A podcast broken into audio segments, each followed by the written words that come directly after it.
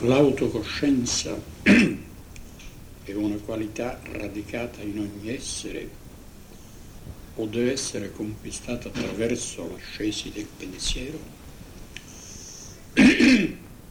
Questa domanda è abbastanza succosa perché il problema è l'autocoscienza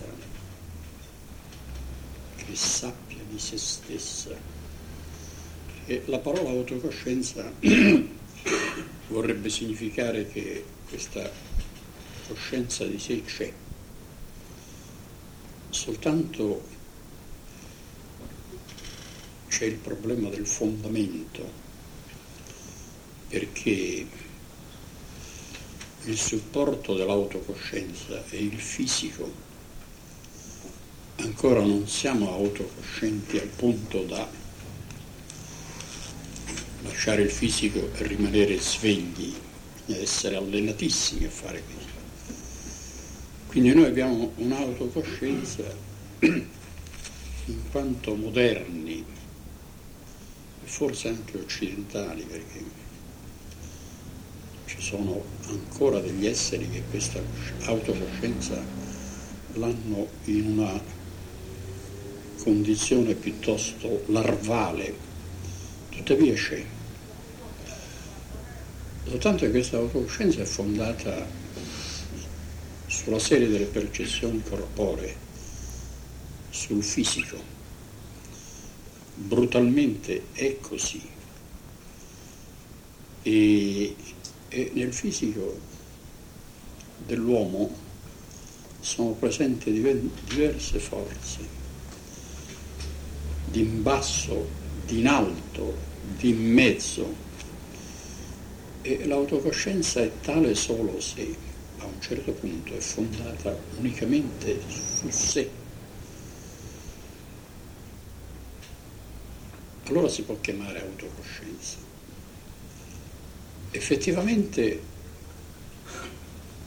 una certa disciplina dà modo di arrivare a una iniziale esperienza dell'autocoscienza, in modo che si possa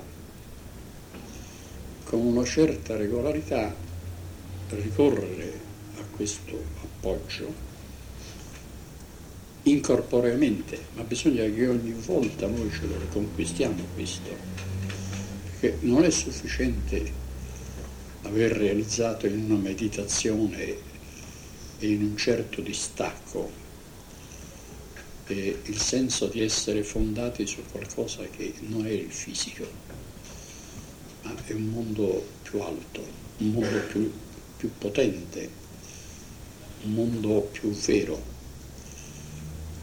Però questo dopo si perde, si ricorda l'esperienza dell'autocoscienza, si sa che la via è l'autocoscienza, però per proseguire bisogna ogni volta riconquistare quella condizione e insistere per proseguire in quella direzione fino ad avere esperienze piuttosto solide, stabili. E queste sono esperienze di pensiero liberato che certamente danno luogo anche a una nuova forma del sentimento. Cioè si accompagna a una certa gioia interiore ma molto pura. E quindi anche a un senso di rafforzata volontà. Questo quando le cose vanno bene, perché il problema vero è che ci sono degli esseri che sono tanto regolari, tanto conservatori, tanto modesti, miti, perché non si sentono sicuri come esseri autocoscienti. Si allenano, consentitemi questo verbo, si allenano e diventano più forti. Appena diventano più forti, addio mitezza, addio regolarità, comincia presunzione e poi tutta una serie di... Adesso non vogliamo fare i moralisti, ma dobbiamo sempre ricordare questo. Se vogliamo essere indagatori nel senso reale, cosciente e anche onesto, dobbiamo sempre ricordare che quando viene la forza dell'autocoscienza, il fondamento, e poi voi lo sapete bene cosa è, rafforza tutto.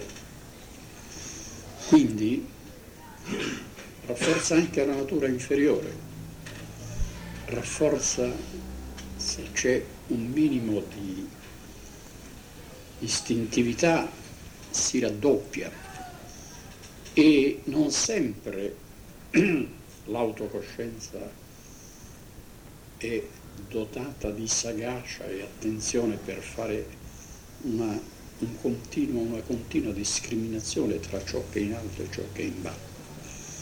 E allora si vedono degli esseri che proprio perché fanno gli esercizi diventano peggiori e arrivano delle forme di tremenda presunzione e diventano dogmatici, le cose stanno così, fanno i maestri e ci siamo capiti, c'è bisogno di insistere. Quindi l'autocoscienza è la forma nuova, superiore della coscienza individuale. L'uomo deve diventare individuo. Evola ebbe un'espressione felicissima quando parlò di individuo assoluto, perché la via è quella, soltanto che lui adesso dall'altra parte ha capito che l'individuo assoluto è il Cristo, è il Logos. E però il cammino tra l'individuo che comincia ad avere quel barlume d'autocoscienza, che basta un'arrabbiatura e, e se ne va, tra questo e l'individuo assoluto il cammino è lungo e adesso vedremo se ci sono mezzi per indicarne il percorso.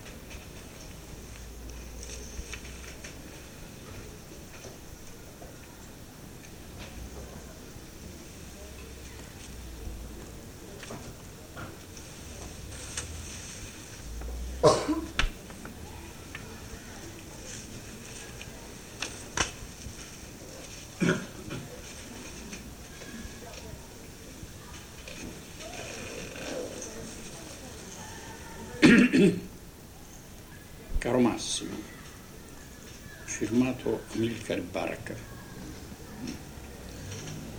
solo l'uomo può assumere in pensieri la natura, la quale si dà per via di sensazioni. Queste non significherebbero nulla né diverrebbero neppure sentimento senza il pensiero. Questa è una citazione, citazione da un libro e questo ci dà occasione per continuare a parlare di questo tema dell'autocoscienza. E l'autocoscienza è la via verso l'io. E questa via è bloccata, questa via almeno nell'universalità umana, nella generalità umana, non si vede, perché tutto quello che avviene denuncia proprio una paralisi delle forze superiori della coscienza, una paralisi generale. Però può darsi che questo sia un giudizio superficiale, il mio, e che mentre tutto sembra affondato nel marasma di un mondo finito, di un mondo eh, che sta ancora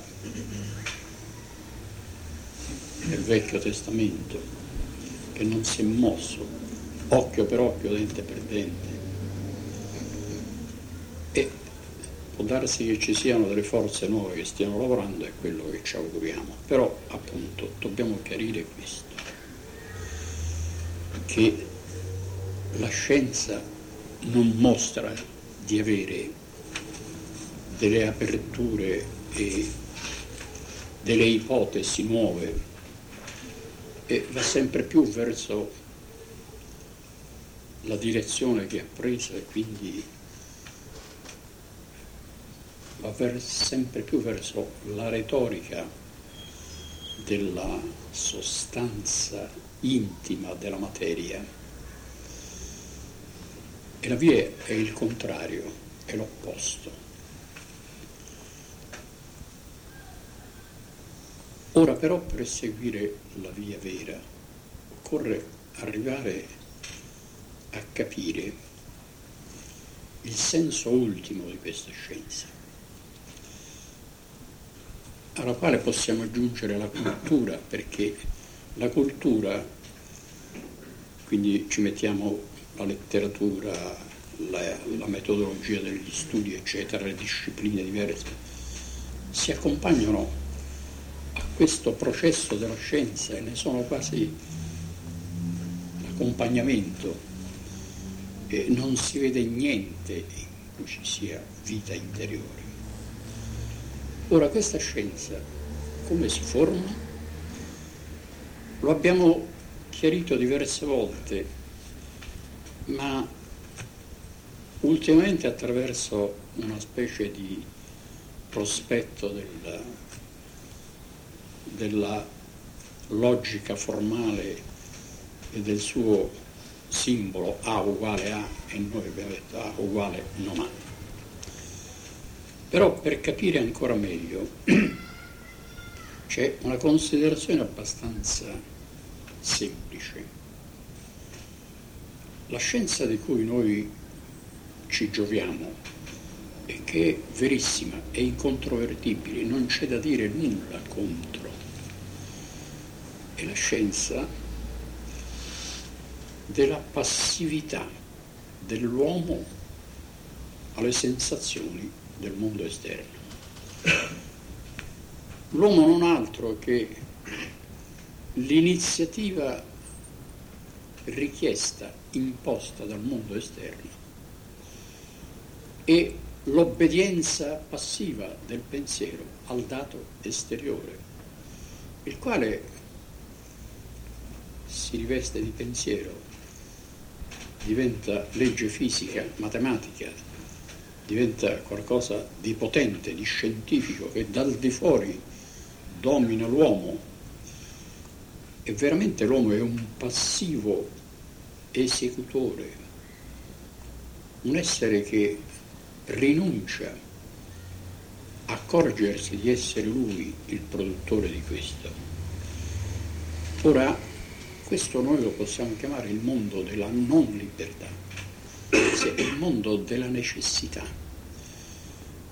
il mondo della fisica, della chimica, della logica matematica, è il mondo della necessità, ossia della passiva remissione dell'uomo al dato esteriore che gli si impone attraverso le sensazioni, le precisioni con questo il mondo è diviso in due e noi cadiamo, siamo veramente afflitti da un dualismo perché fuori c'è questa potenza della realtà fisica e dentro ci siamo noi che ci sono due correnti, l'idealistica e la materialistica, che si comportano alla stessa maniera, ma il dualismo c'è. Si comportano in maniera diversa, però la posizione è uguale perché il materialismo dice che quello che noi abbiamo è il riflesso della materia e lo dimostra logicamente con logica di Hegel marxisteggiata. L'idealista dice no, è un contenuto dell'io, però è sempre qualcosa che dal di fuori domina l'uomo. Né idealismo né materialismo superano questa situazione. Se poi questi idealisti o materialisti fanno lo yoga e studiano il Vedanta, diventano monisti e non si accorgono che non superano niente del dualismo quotidiano, del dualismo che è la sofferenza quotidiana di un mondo che ti sommerge, ti opprime e questa situazione l'hanno capita diversi, ma nessuno ha capito da che cosa deriva. La scienza dello spirito ci fa capire questo, che questa dualità è provvisoria. A uguale A, ossia l'ultimo apporto della logica formale, il principio di identità, principio di non contraddizione il principio del terzo escluso. È semplicemente l'obbedienza al dato della natura. È il mondo della necessità, della non libertà. È la dualità da cui non si esce per cui tutti i problemi possono essere posti ma nessuno risolto perché si parla ci sono indagini in tutte le direzioni, dalla parapsicologia alla sofrologia, eccetera.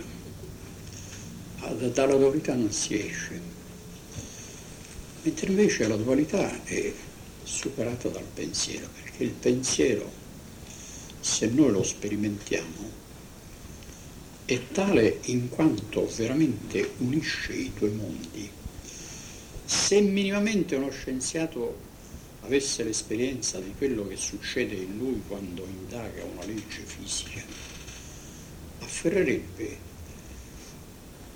un prodotto che viene unicamente dall'interno dell'uomo e non viene dalle sensazioni, dalle percezioni, e vorrebbe sapere qualcosa di questo prodotto e troverebbe che c'è un procente continuo che viene dall'interno quindi senza lasciare il procedimento scientifico, ma continuandolo, lo scienziato avrebbe questa esperienza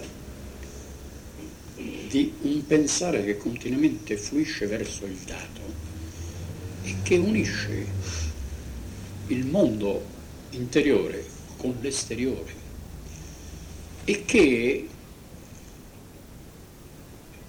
presentandosi come producente, esige essere sperimentato.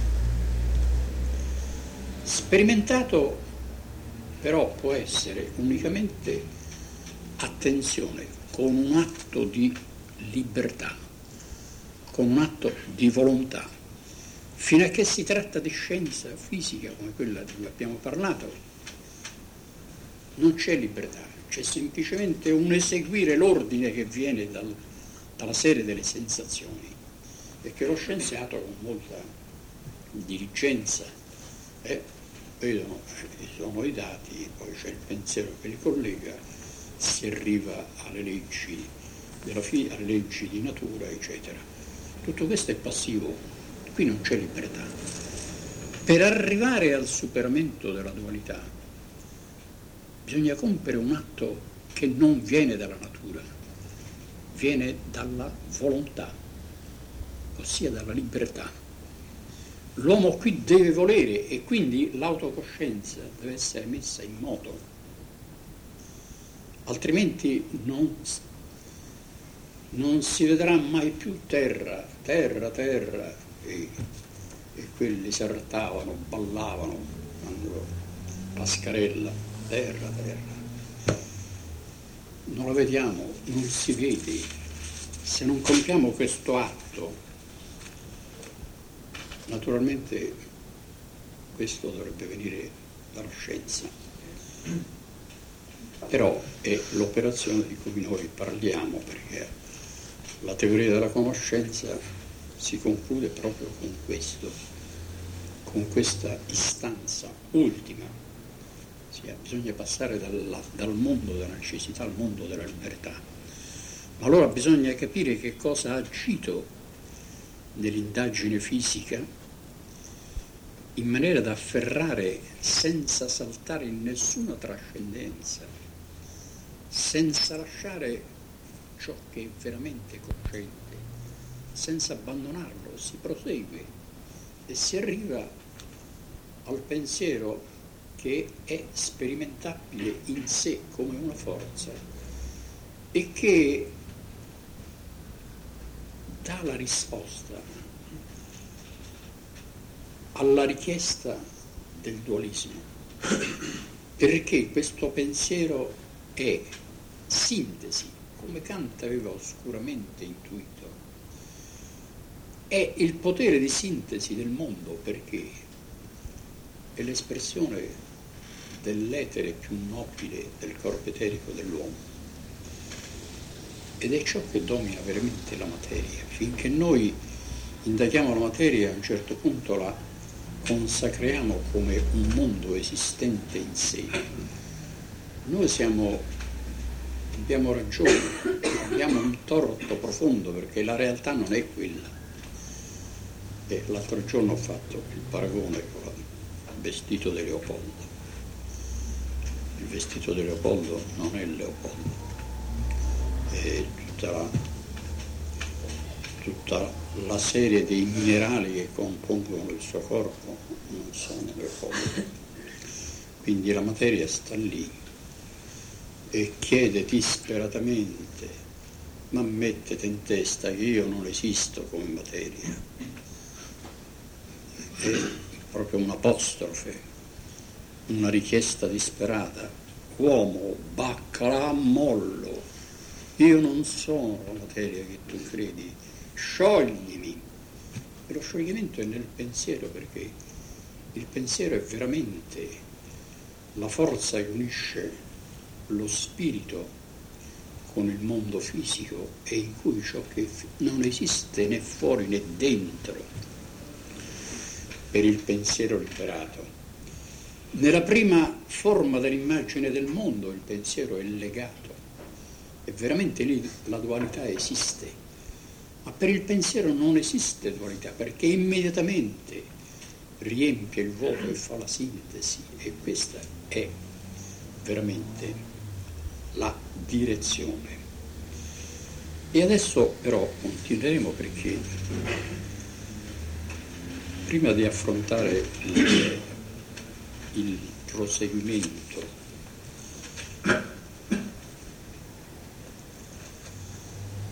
Si giunge a percepire l'essere del mondo esterno se si è capaci di aprirsi con amore ad esso, facendo tuttavia intorno sempre di nuovo al mondo interiore dello spirito. Ah, facendo tuttavia ritorno sempre di nuovo al mondo interiore dello spirito. Sembra un commento a quello che ho detto si impara in tal modo a vivere davvero nello spirito. Rudolf Steiner, la mia vita. Come aprirsi con amore all'essere esterno del mondo se esso ci appare borghese e meschino? Questi sono già degli attributi. Come entrare in esso e sconvolgerlo di vera vita senza essere sopraffatti dall'antica tentazione di sfuggirlo o dalla moderna tentazione di tirare bombe e maritozzi. Guardate, questa domanda è simpaticissima perché riassume un po' la situazione. Tuttavia, eh, noi sappiamo che già la risposta è stata data nella citazione di quel brano del dottore perché noi siamo veramente oppressi di sensazioni fisiche, siamo aggrediti da tutte le parti. E per ritrovare un filo di sentiero verso lo spirito dobbiamo fare una gran fatica se riusciamo a capire che lo spirito non è, quello, eh, non è quello, di cui si parla eh, dialetticamente o nelle belle riunioni o dove si fa dello spiritismo, eh, la via verso lo spirito è una via verso la realtà più potente che domini il mondo e noi oggi non dobbiamo temere di fuggire lo spirito. Se per esempio vogliamo prendere una medicina mistica, come per esempio la lettura della vita di Santa Caterina da Siena, scritta dal beato Raimondo da Pisa, da Pisa. Possiamo leggere San Francesco e San Bonaventura. Ma perché? Perché ce lo meritiamo.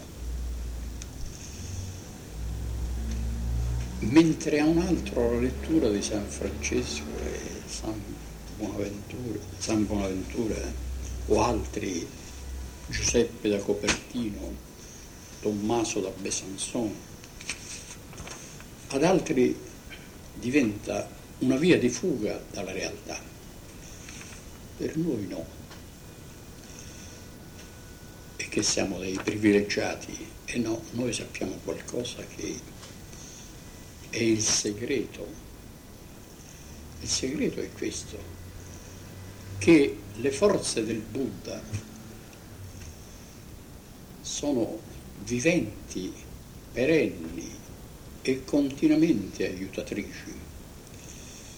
E il Buddha intanto dette il colpo all'induismo, il colpo al brahmanesimo, invecchiato, eh, un catafalco di riti, perché l'epoca dei Veda è già un'epoca di caduta del brahmanesimo. Infatti è, è tutto un minestrone di ricordi, di cose meravigliose, ma di cose di forze perdute. Il Buddha però, sei secoli prima, cinque, sei secoli prima di Cristo, disse, uè, qui tagliamo la corda che il mondo non va e consigliava l'anacoresi, il l'isolamento meditativo nel bosco, vicino al fiume, nella foresta. San Francesco è una forza del Buddha che ritorna, però potenziata dal Cristo. Ed è una forza grandiosa, travolgente, perché c'è il Cristo però lui porta la direzione del Buddha.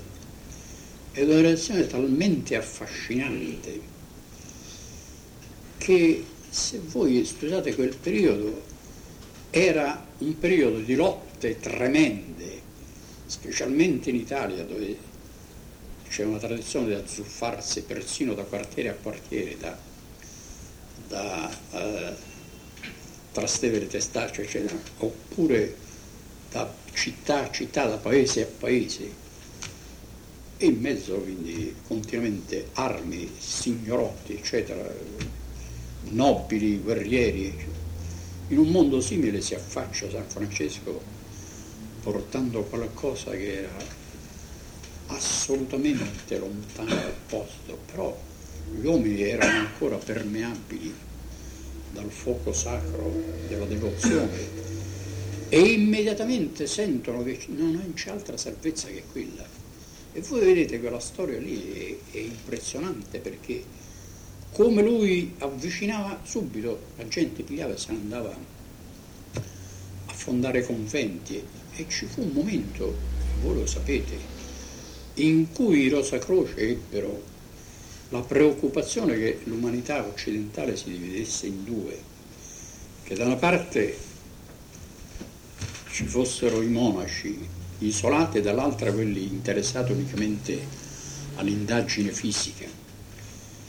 È lì che il Buddha, e qui per quelli che vengono per la prima volta, che li accettino come ipotesi, e questo poi verificheranno. Il Buddha ebbe come un comando di compiere un rito extraterrestre perché potesse agire una forza capace di rendere attuali e fausti all'uomo moderno le vie come quelle di San Francesco di Santa Caterina e poi non voglio citare solo gli italiani, sono dei santi anche di altri paesi, comunque sono quelli che mi ricordo. Perché? Perché il pericolo è di immergersi in questa via della devozione e non capire più niente di quello che sta, sta avvenendo sul piano della cultura o del razionalismo esasperato, quindi è il materialismo catafratto di logica.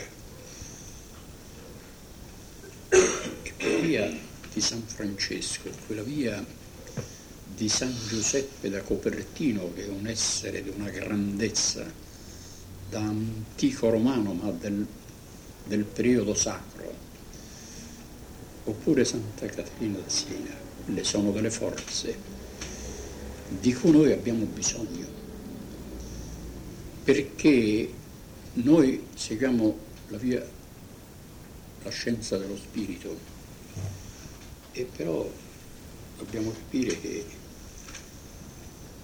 questa fa appello a una grande autonomia dello sperimentatore e anche la sua capacità di decidere il, la scelta, il sentiero, la, il tipo di forza che è necessario. In questo momento queste forze sono necessarie. Noi abbiamo meditazioni, abbiamo una ricchezza di contenuti della via immaginativa, per cui c'è l'imbarazzo della scelta, però tra questi c'è appunto la possibilità di far funzionare certi contenuti. E il resto li consiglia lo stesso dottore che voi guardate il libro iniziazione è lui che consiglia l'imitazione di Cristo di Tommaso da Kempis, i Vangeli, eccetera. Non solo, ma è lui che parla di, di questi grandi mistici nel libro, di cui non mi ricordo il titolo. Eh, beh, sì, i mistici. Ah, beh, allora ho detto, ho detto Atene o Atene? Atene. Ora, questo io lo dicevo perché per poter avere un aiuto, per esempio, dalla figura di San Francesco, dobbiamo veramente conoscere questo retroscena, dobbiamo meritarcelo, altrimenti noi diventiamo dei sognatori sentimentali e fuggiamo la realtà. Se invece noi siamo saturi di esperienza, di pensiero e il rapporto con questi esseri, con questi contenuti è fecondo perché noi scopriamo un filone meraviglioso della forza cristica che accompagna l'uomo e che ha bisogno oggi non di razionalismo. La via del pensiero non è il razionalismo, è il superamento, l'annientamento del razionalismo, però bisogna passare attraverso quello. E passare non è facile perché la malattia del razionalismo è, è difficilmente guaribile. Quindi occorre uno slancio del cuore uno slancio dell'anima che certamente è propiziata dall'esperienza del pensiero puro, però abbiamo bisogno di potenza del sentire, ma in maniera che questo sentire noi lo possiamo accogliere legittimamente e non come esseri che vogliono fuggire la vita.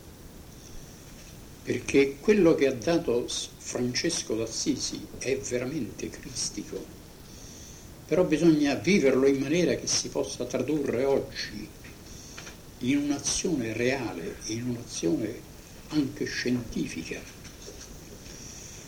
in una ispirazione di vita. Questo io dico perché eh, siamo capitati nell'argomento, perché noi ci dobbiamo giovare di tutto ciò che alimenta l'immaginazione creatrice, il sentimento che veramente ha il potere di trasformare la vita, perché quando il pensiero diventa potente, eh, diventa potente perché c'è un sentire che l'accompagna, che è consonante con lui, c'è una musica che l'accompagna, che è un accompagnamento indisgiungibile. E noi questo accompagnamento non lo troviamo facilmente perché dalla mattina alla sera siamo assediati da ciò che è frivolo, fatuo, aggressivo, polemico, critico, dialettico, privo di vita interiore, mentre incontriamo degli esseri simpaticissimi con cui vorremmo essere in grande armonia, avremmo bisogno veramente di stabilire eh, connessioni con esseri che cercano disperatamente una via d'uscita. Quindi dobbiamo essere sagaci e giovarci di qualsiasi aiuto ci venga perché questa vita del sentire accompagni l'esperienza del pensiero. E adesso passiamo ad altro.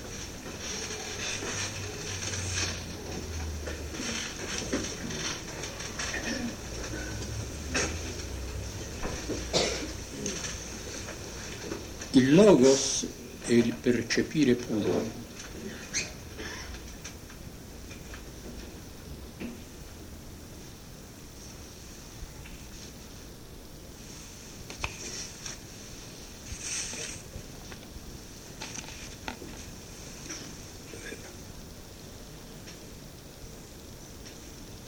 Ecco, qui c'è una, una domanda che leggo alla quale ho già risposto e che guarda combinazione dice proprio qualcosa, dice il pensiero dell'io riunisce in alto ciò che l'istinto in basso divide, firmato Beniamino. Non c'è bisogno di aggiungere nulla perché Qui invece posso riunire due domande. Una è il logos e il percepire puro. L'altro è quando il sentire diventa organo di percezione. Ecco, il percepire puro fa appello a una struttura degli organi dei sensi che è indipendente da ciò che l'uomo reca come vasto psichico quotidiano. Questo Goethe l'ha sintetizzato in quella immagine incisiva il giudizio inganna, i sensi non ingannano, perché i sensi, le percezioni sono vere. Noi non vediamo se non quello che è obiettivamente esistente e lo stesso possiamo dire di qualsiasi organo dei sensi. Questa funzione è un processo che abbiamo spesso indicato come un modello che dobbiamo seguire per ritrovare la vita eterica del, della terra, la luce eterica della terra, perché in ogni percezione si può dire che la terra risorge, la materia è tolta alla sua fisicità, solo per il fatto che appare in forma, in luce, in colore. È un atto magico. La percezione è qualcosa in cui l'uomo, senza saperlo, già spiritualizza il mondo, soltanto che l'uomo non ha una coscienza sveglia a livello del percepire, quindi c'è una specie di sonno che l'uomo può superare unicamente se rafforza la coscienza di veglia. E aveva ragione Mailke quando diceva l'arte di essere svegli. È proprio questo, perché l'esercizio del percepire puro dà la possibilità di essere desti rispetto al contenuto occulto della percezione. Come vedete anche qui noi non, non ce ne andiamo per trascendenze yogiche o magiche, ma partiamo dai mezzi che abbiamo quotidianamente per il conoscere. Il percepire sperimentato mediante un atto cosciente dà la possibilità di avere una comunione diretta con l'etere della terra, perché ogni percezione è possibile in quanto c'è un incontro tra il nostro corpo eterico e il corpo eterico della cosa, tra il nostro corpo astrale e l'astrale della cosa, soltanto che noi non siamo coscienti di questo rapporto e ci contentiamo della risposta soggettiva ossia di quello che è l'effetto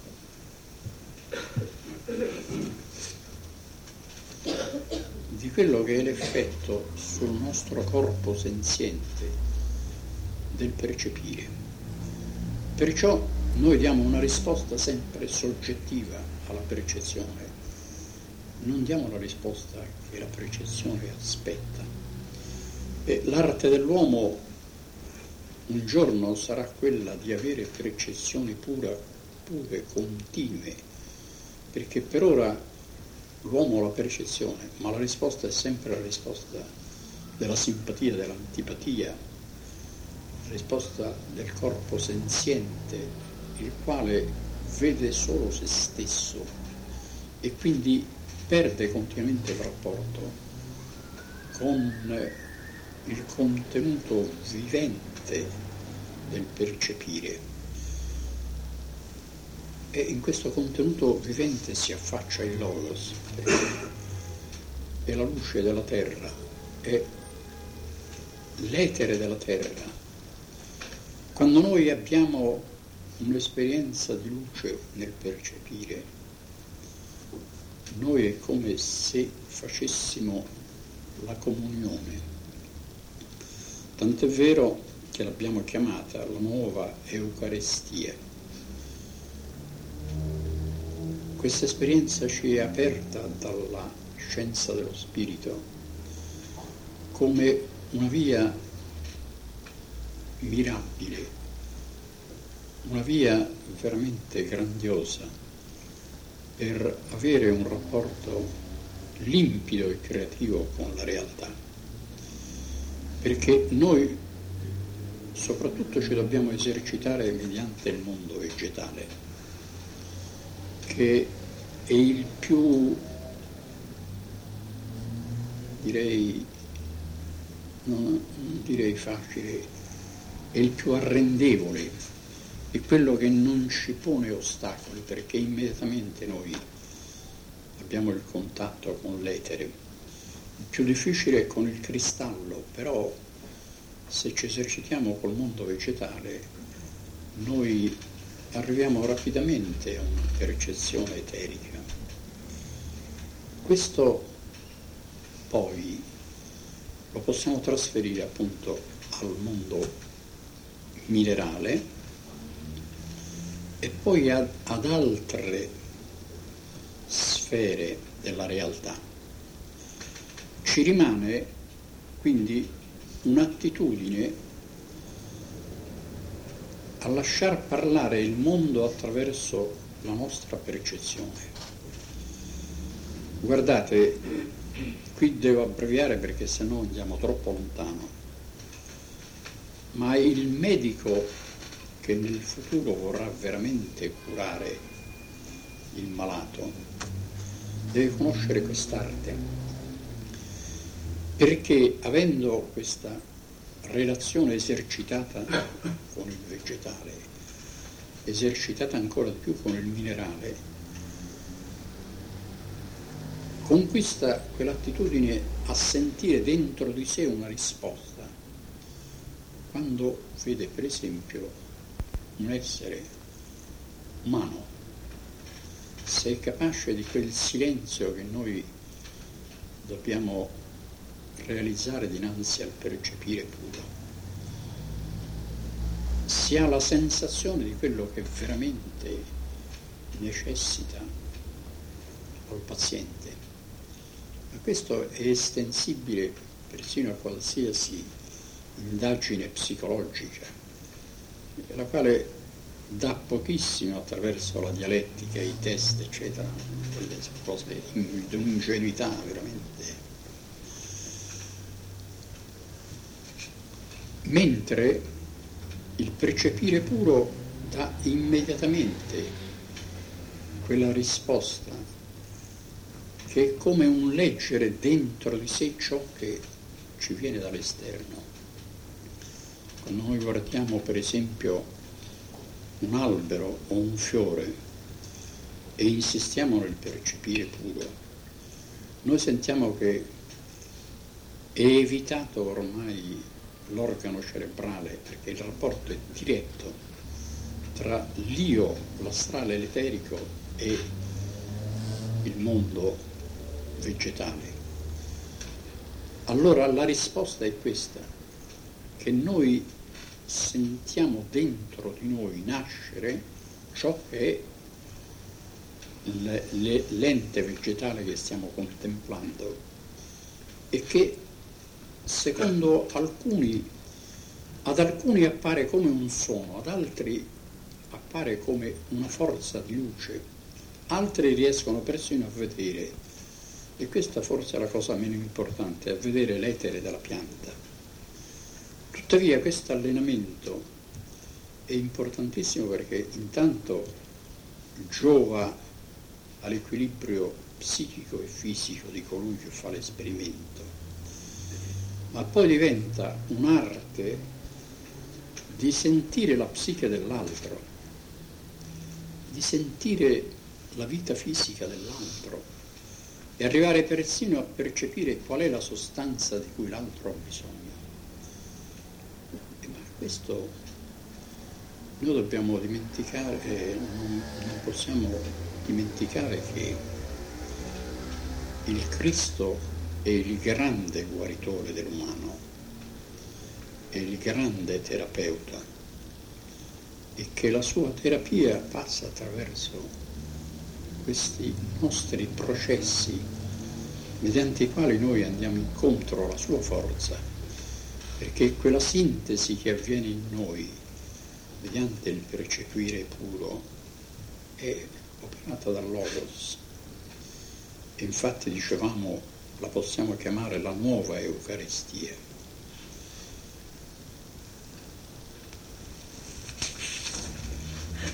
Presso questa domanda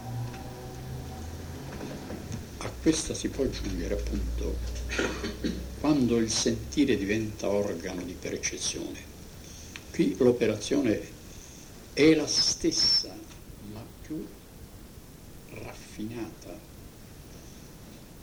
È veramente qualcosa di più sottile. E noi possiamo dire che non può riuscire questo se non passando attraverso l'esperienza della percezione pura. Che il sentire divenga un organo di percezione è una intuizione che consegue all'operazione del percepire puro come il connesso logico, come la conseguenza logica essenziale in alto. Perché il sentire è un organo di percezione. Ma guardate come lo usiamo quest'organo, noi vogliamo sentire noi stessi. Crediamo di amare gli animali perché ci, ci strinchiamo e noi amiamo noi stessi, non l'animale, perché l'animale va, viene amato quando si riesce a vedere il, l'io dell'animale e si ha una relazione occulta con Dio. organo di percezione. Poco fa abbiamo detto che l'organo di percezione, come l'occhio, funziona malgrado l'uomo, funziona come qualcosa di meraviglioso che ci può dare il percepire puro, perché nell'occhio è stata operata una redenzione, chiamiamolo così, del logos, in modo che fosse veramente lo strumento della percezione sensibile.